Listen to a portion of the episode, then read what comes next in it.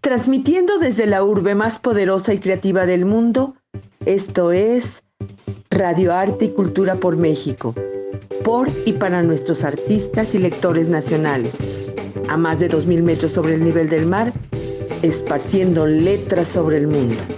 Radio Arte y Cultura por México es un programa inclusivo, diverso, literario y divertido, porque el arte y la cultura son maravillosos.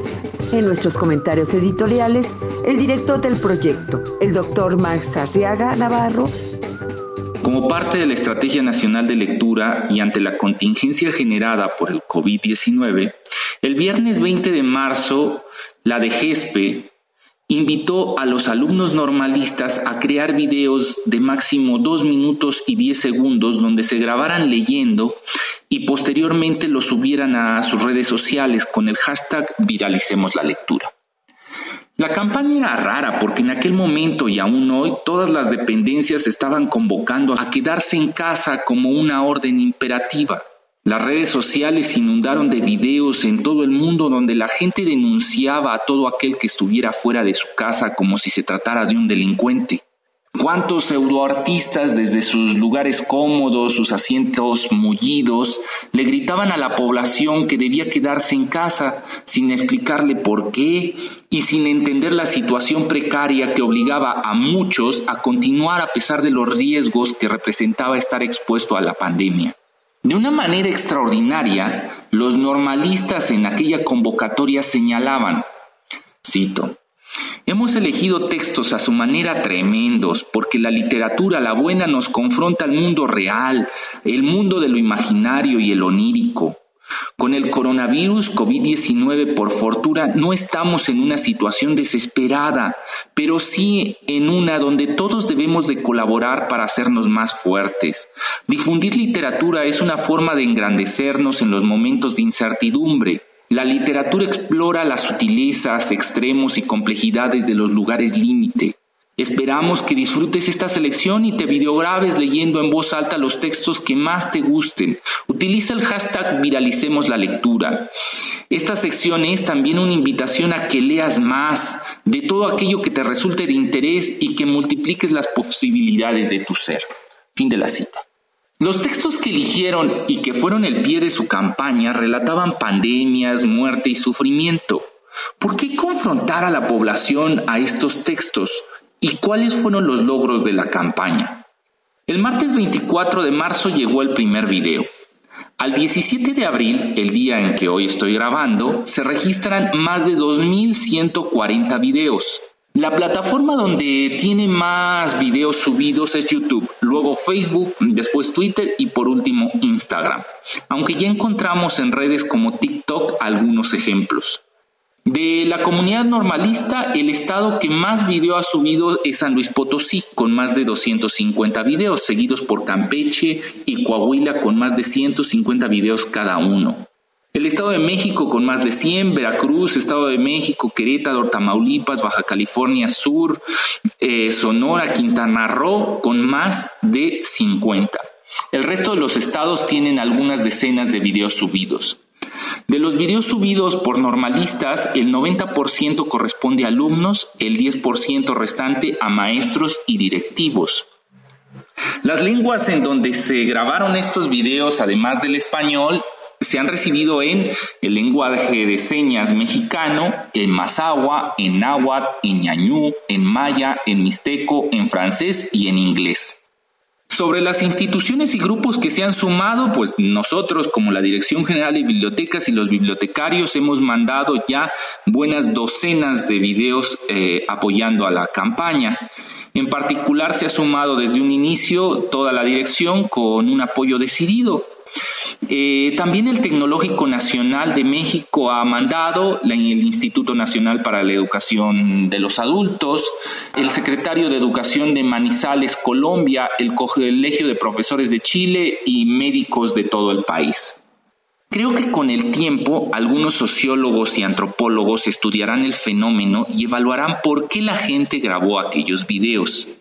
Desde los que gritaban quédate en casa porque te lo ordeno, los que llamaban a las fuerzas públicas denunciando a sus compatriotas que no acataban la orden, hasta aquellos que empezaron a leer fragmentos de texto en donde se describía una matanza o una pandemia. Creo que estos últimos veían algo catártico en la lectura de aquellos textos. El interpretar cada texto y vocalizarlo generaba un aprendizaje en cada uno de ellos que facilitaba la incertidumbre que se vivía lo único cierto fue que mientras el área de cultura convocó a sus amigos artistas a que se grabaran exigiendo a la población quédate en casa, la campaña de los profesores normalistas tuvo mayor vigencia. Deberemos investigar el impacto de ambas campañas y solo el tiempo señalará la profundidad de cada una de ellas y cuáles dejaron aprendizajes útiles para la comunidad. Se quedan con ustedes los locutores Fernando Beltrán y Eric Marvás. En la sección Mucho gusto de conocerte libro. ¿Qué tal? Una vez más aquí estamos con ustedes, Eric Marvás y el estimado y siempre inigualable Fernando Beltrán. Bien, ya estamos en el octavo programa, cosa que pareciera imposible, pero eso traducido en meses se va a dos meses y traducido dentro de una pandemia es técnicamente una eternidad. Entonces nos da mucho gusto continuar aquí. Ya escucharon el acertadísimo comentario del doctor Marx Arriaga, que es el director editorial de este proyecto, que amablemente nos abrió las puertas de la Biblioteca México para poder empezar a trabajar con las palabras para los bibliotecarios, para los lectores y para el público en general. Un gran, gran comentario el de nuestro director porque la cosa se está moviendo, Eric, y audiencia. La mayor, la mayor cantidad de, de productores, de artistas, de lectores, están mudándose masivamente a lo virtual y a lo digital. Entonces, en estas semanas que hemos estado en este confinamiento, bueno, pues hemos estado escuchando muchas lecturas, buenas producciones, mucha experimentación, por decirlo así. Y bueno, este es el mundo que nos tocó vivir y a responderle como, como merecemos. Así es, bueno, pues al menos haremos el intento, aunque ahorita las cosas se están moviendo de modo bastante eh, trepidante con respecto a lo económico y específicamente acerca de los hidrocarburos. Esto es un tema que va moviendo de gran modo a la sociedad en general porque nosotros teníamos un modo principal de energía que era precisamente la cuestión esta de los hidrocarburos. El generar potencia y energía a través de una combustión de alguna sustancia. Bien, pues ahora parece que todo eso nos lo quieren cambiar la jugada y pues como dicen por ahí las buenas lenguas, habrá que esperar un poco. Al tiempo, sí. Eh, tiempos difíciles para todos, pero una de las cosas que nosotros debemos seguir es pensando en qué cosa, qué cosa buena podemos leer, qué tipo de, de imágenes se han escrito en el pasado y que nos alumbran nuestro presente un poco sí, trepidante y oscuro. Y sobre todo estar, estar actuando pensando sobre qué, qué tipo de respuestas vamos a, a dar como, como gremio cultural, ¿no? que es una de las grandes cartas que tiene México. Su gremio cultural que produce todo el tiempo buenas producciones, libros, ensayos, obras de teatro, eh, música, folclore. Eso es lo que creo yo nos va a sacar adelante. Así es, bueno, pues entrando en materia, mi querido Fer, vamos a darle... Hay muchas, hay mucho, mucho acerca de obras que hablan de pandemias, de graves pandemias a nivel mundial que han, tenido, que han generado unas pérdidas terribles, por lo menos en cuanto a lo humano se refiere. Sí, aún no hemos escarbado del todo la relación que existe entre situaciones de este tipo, pandemias y la creatividad. Déjame recordarte, Eric, que hay, por ejemplo, eh, Newton cuando escribe esas famosas leyes de la naturaleza y el autor del Decameron, esa famosa novela del siglo de, de la Edad Media, una novela erótica o de contenido presumiblemente erótico, también fue escrita en relación a una situación de pandemia.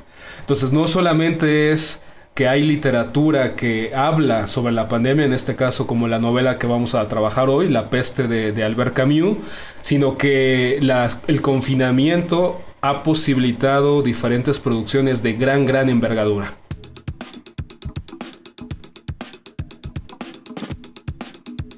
Bueno, y tenemos esta situación de la novela de Albert Camus, Camus, dices tú, pero bueno, yo como nací en Naucalpan, le voy a decir Camus.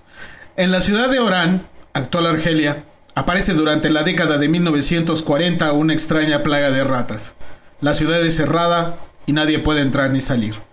La sensación de alienación y desencanto hacen que surjan distintos comportamientos humanos. Unos se resignan, otros se dejan morir, otros luchan contra la enfermedad.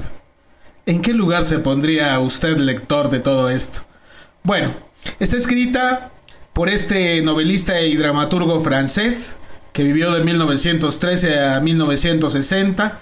Trágicamente murió en un accidente automovilístico tres años después de obtener el premio Nobel.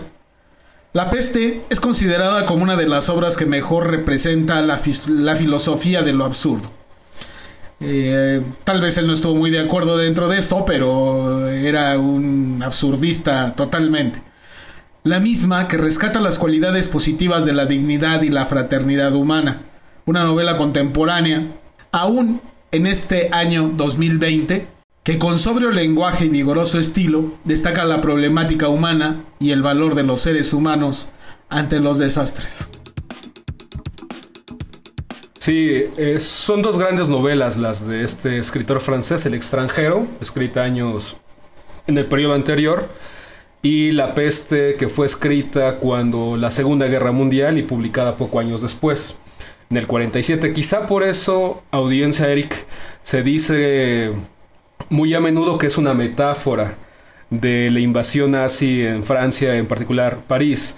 Sí, yo creo que es, es una buena lectura pero también creo que si uno, si uno la lee con cuidado, esas 400, 500 hojas que tiene la, al menos la edición española que yo leí, eh, es que nos está hablando, pero al, al natural, es, como si fuese un compañero de confinamiento, este Albert Camus, con esta novela.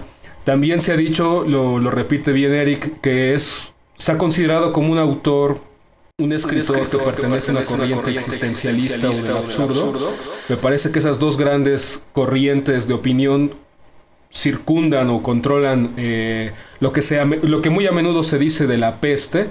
Habría que decir que todas las novelas que yo conozco buscan el sentido y escarban sobre la existencia de los personajes. Entonces es un poco absurdo pensar que solamente ellos, Sartre, Camus, eh, Simone de Beauvoir, que es ese grupillo muy famoso, de los años 40 en París que están escribiendo sobre este tipo de problemáticas. Yo creo que más bien casi todos los autores, todos los escritores, escarban en el sentido de las cosas, ¿no? El por qué se dan las cosas, cuál es el último, cuál es el sentido final de las cosas.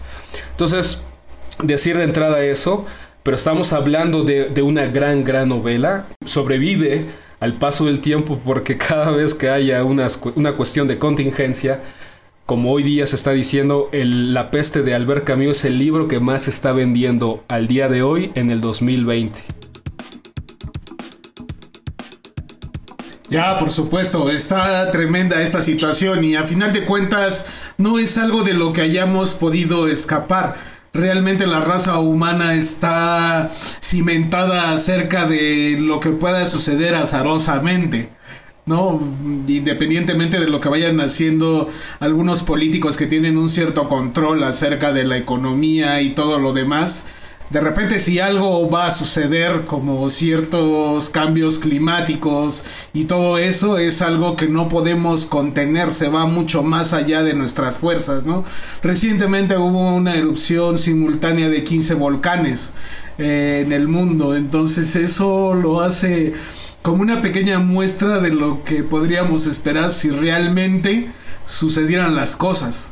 Y digo realmente no porque no sea una enfermedad de unas dimensiones tremendas, sino porque no es tan fatal como podrían tratarse de otras situaciones, ¿no? Digo, la peste bubónica fue algo horrendo que terminó con medio Europa, por ejemplo. Varias veces. Entonces, esto de aquí, pues a final de cuentas no, no sobrepasa los límites de una gripe constipada.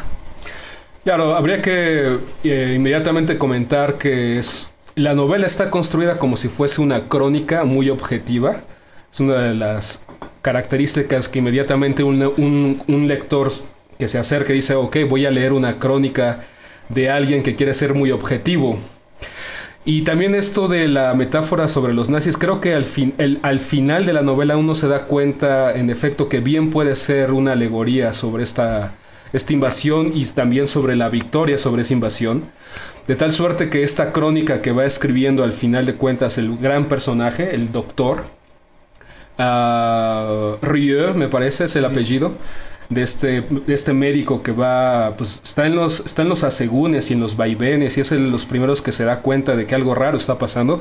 Y una de las cosas que me llama inmediatamente la atención en ese primer capítulo es de que todos los otros personajes, salvo el médico que ya está presintiendo que en efecto eso que está viendo ya había sido registrado por el tiempo anterior, o sea, sobre la situación social en Europa, que eso ya lo había vivido, nada más que había sido, pues estaba apagado, había sido prácticamente olvidado, pero no por ello muerto. Él es el único que se da cuenta de que la situación es completamente diferente, pero todos los otros personajes, el portero, los de la calle, están pensando que, que es algo que, que, que no puede ser la peste, que tiene que ser otra cosa.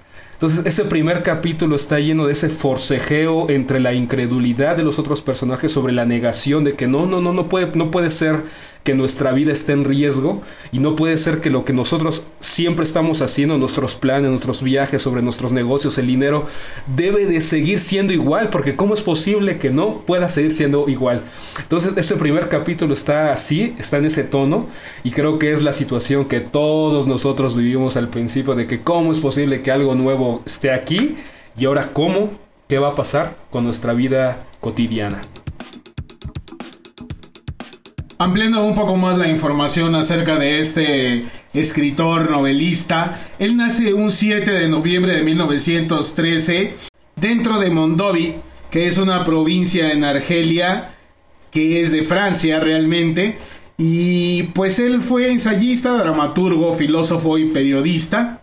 Sus concepciones se formaron bajo el influjo de Schopenhauer, de Nietzsche y del existencialismo alemán Vamos, a él se le ha atribuido la conformación del pensamiento filosófico conocido como absurdismo. Si bien en su texto El Enigma el propio Camus reniega de la etiqueta de profeta del absurdo, se le ha asociado frecuentemente con el existencialismo, aunque Camus siempre se consideró ajeno a él. Pese a su alejamiento consciente con respecto al nihilismo, rescata de él la idea de libertad individual. Forma parte de la resistencia francesa durante la ocupación alemana, y se relaciona con los movimientos libertarios de la posguerra. En el 57, como ya les habíamos comentado, se le concedió el Premio Nobel de la Literatura por el conjunto de una obra que pone de relieve los problemas que se plantean en la conciencia de los hombres de la actualidad. Él fue Albert Camus. Sí, un, gran, gran escritor. Creo que no debe de perderse esta oportunidad, Eric, ahorita que hay tiempo y que estamos viviendo una situación que, que trabaja hondamente la novela La Peste, de acercarse a la, a la lectura de Camus, acercarse a la novela de, de La Peste. Una de las cosas que me llama mucho la atención es este diálogo que hay entre el paisaje, el cielo y, los, y el estado de ánimo de los personajes estas páginas que yo leí, que yo acabo de leer o releer, está lleno de ese, en ese tono de que Camus es como un fotógrafo que se acerca de repente al corazón o al diálogo de las personas y de repente alza la cámara y ve hacia, hacia el firmamento y cómo está el cielo y cómo está el viento. Eh, un escritor que usa este lenguaje, que conecta muy bien estas, estas escenas, estas atmósferas. Y una de las cosas que me llama la atención es esa reflexión sobre la muerte, que es eh, si bien es verdad que cuando ya se empieza a hablar de una cantidad desproporcionada de la muerte, el autor, el narrador, en este caso el médico, empieza a hacer reflexiones sobre qué, cosa, qué, cosa es la muerte, qué significado tiene. Y cuando ya empieza a hablarse de números y de números y de números, ya se pierde esa cualidad sobre la muerte. Y una reflexión de los personajes es mejor frente a una epidemia, es mejor un sismo donde ocurre y ya, o sea, inmediatamente al, otro día ya sabemos la cantidad de muertos y la cantidad de vivos. No esta eh, incertidumbre de que hoy hubieron estos y, mañana otros y mañana se esperan así. Es una reflexión de este tipo que es, es muy actual, porque todo el mundo me imagino que todo el mundo está al, al, tanto, ¿no? De cuántos fueron en nuestro estado y en nuestro municipio y si fueron o no fueron, si hubo eh, más que los días anteriores. Entonces la, peste está trabajando también este, este tipo de, circunstancias. Ahora bien, estamos hablando de una época del siglo XX, mediados del siglo XX, y cuando ocurre la, que se cierran las puertas de la ciudad, pues la gente evidentemente está aislada, está en sus casas. la única forma que realmente pueden comunicarse con el exterior, porque se, da, se da a entender que la ciudad está cerrada, pero el mundo exterior sigue su vida normal, sigue fluyendo la vida normal, pero es la ciudad la que está cerrada. La única forma de comunicarte de la ciudad hacia el exterior es por, es por medio de telegramas. Y, y los telegramas usan cinco o seis palabras. Imagínense ahora estar comunicándonos por medio de telegramas donde únicamente podemos decir algo así como sigo bien, cuídate, besos, o sigo bien, cuídate, escríbeme pronto. Imaginen ese tipo de comunicación. Es que realmente en, ese, en esa situación sí está en juego la, e, el vínculo, el lazo, la forma de decirle a alguien que te quiere. Eh, el, el, autor eh, o el narrador eh, o el médico hace varias, se, detiene varias veces en los amantes, Eric, y audiencia cómo sufren esta, estos amantes, ¿no? Esta sed incontenible de estar con esa mujer o con ese hombre que se quiere y no es posible tenerlo. Que es ahí como una de las grandes angustias, ¿no? Sobre esos personajes anónimos, de que no pueden conectarse, de que no pueden hablarse, lo, único que, lo único que pueden decir es estoy bien, cuídate, besos increíble. O sea, hoy día Internet, wow, felicidades Internet, gracias Dios por tener Internet aquí con nosotros. Bueno, por ahí hay una de las frases muy importantes del Dr. Ryu que dice, el vacilo de la peste no muere ni desaparece nunca. Entonces, por una parte sí le podemos agradecer mucho a Internet la comunicación que tenemos con los demás, pero por otra parte podemos decir que es el que ha influido más miedo dentro de la población en general y que ha perdido la cabalidad del análisis que es tan importante en estos días. De repente el guiarse, no sé, a mí me parece más o menos que el 20% de la información que existe en la internet es real. Lo demás viene de bufonadas, o sea, me ha tocado ver cada cosa más terrible que de repente... Bueno, tú lo sabes, la, mayor parte de nuestras vidas nos la hemos pasado leyendo, entonces tenemos un pensamiento mucho más crítico que el de dejarse llevar simplemente por lo que se ve. Pero no todos han tenido las oportunidades que nosotros hemos tenido.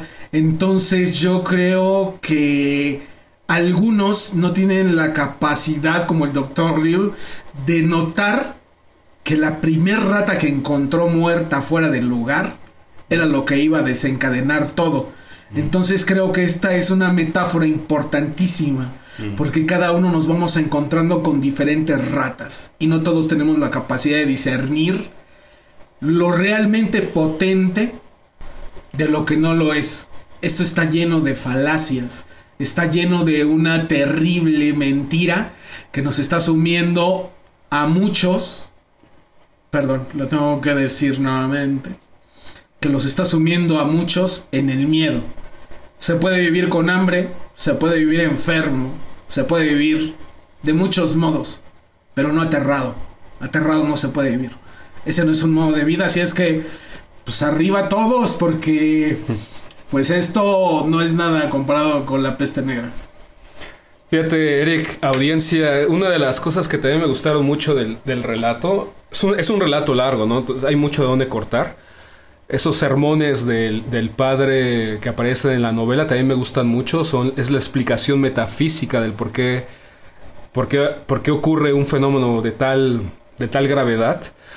Pero uno de los otros registros que hace el autor es la relación que hay en una situación como esta entre el pasado, el presente y el porvenir.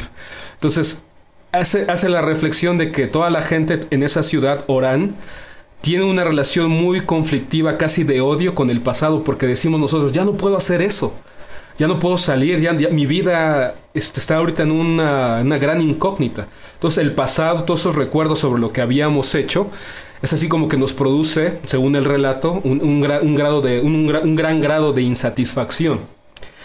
Y el, y el futuro es, es, algo que está privado a todos, o sea, no sabemos realmente cuándo va a ocurrir eso ese, ese próximo futuro. No lo vemos, está en las tinieblas, está completamente cegado nosotros y también es una relación de, de imposibilidad, de disminución. Y la única instancia que realmente existe es el presente, es lo que estamos viviendo en este momento. Y esa relación con el presente siempre es de impaciencia, que ya, que ya, que ya, que ya cabe, que ya cabe, que ya cabe. Entonces ese registro me gustó mucho el pasado no es posible, el futuro menos, el único que existe ahorita es el presente y justamente en el presente, a, diferencia de otros, otros momentos donde hay que vivirlo y hay que estar ahí y hay que estar sumamente conectado con ese, es lo que menos queremos tener, el presente, el presente, que ya corra, que ya corra, que ya corra. Así es, bueno, pues y como este presente siempre es corto, aunque ya vamos a eternizándolo porque realmente nos puede escuchar en cualquier momento.